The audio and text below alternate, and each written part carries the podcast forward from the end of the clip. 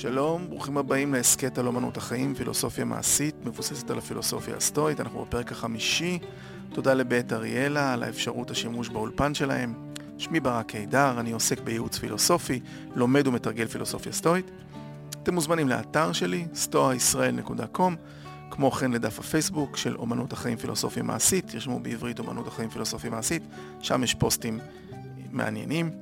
היום אני אלווה אתכם לתוך ציטוט שאולי יסייע לכם, ולו במעט, בנבחי החיים. גם הפעם מתוך המדריך של אפיקטטוס, ציטוט שלחלקנו יהיה קצת קשה לשמוע, אה, אבל אנא עשו מאמץ להקשיב לו עד הסוף. אה, הציטוט הולך כך: בנוגע לכל אחד מן הדברים המושכים אותך, מביאים תועלת או אהודים, זכור לאיזה סוג שייך הדבר. התחל מן הקטנים ביותר. אם אתה אוהב כד חרס כלשהו, אמור, אני אוהב כד חרס. שהרי כך, אם יישבר הכד, לא תתעצב. אם אתה מנשק את ילדך או את אשתך, אמור שאתה מנשק בן אדם. שהרי כך, אם ילכו לעולמם, לא תתעצב. זהו אחד הקטעים הכי קשים אצל אפיקטטוס, לא החלק על הכד חרס מן הסתם, אלא על זה של על האישה או הילד. אבל אני חושב שכמו שיש כמה חוקרים עדכניים אה, טוענים והם צודקים, לגבי האופן שבו צריך לפרש את הציטוט הזה, ראשית, תזכירו לעצמכם את ההקשר ההיסטורי. אפקטטוס כתב בתקופה שאפילו קיסרים כמו מרקוס אורליוס איבדו את רוב ילדיהם בשלב מוקדם בעת לידה, ואת יקיריהם לכל מיני מחלות או מלחמות. בעוד שלרובנו בעולם המערבי, המערבי יש כרגע מזל מהבחינה הזאתי, הנקודה עדיין רלוונטית, החיים הם מריעים ושבריריים, ואנשים שאכפת לנו מהם אה, עלולים להילקח מאיתנו בפתאומיות וללא אזהרה.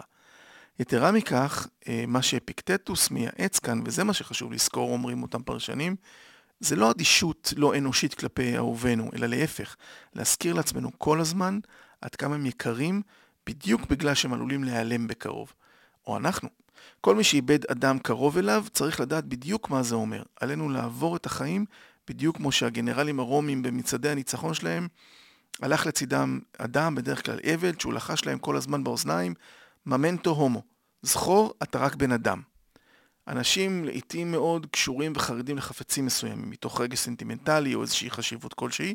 רבים מאיתנו מנהלים את כל חיינו בסמארטפון. עכשיו, אם הוא ייפול לנו לים, לרוב אנחנו נגיב באופן מאוד מאוד קשה. הטלפונים שלנו, מיילים, תמונות, אפליקציות שאנחנו אוהבים, כל כך הרבה דברים הולכים לאיבוד, כל כך הרבה דברים יש על הסמארטפון הזה, אבל אפיקטטוס אומר לנו זה רק כד חרס. אם תחשבו על זה לעומק, תוכלו להגיד את זה על רוב הדברים.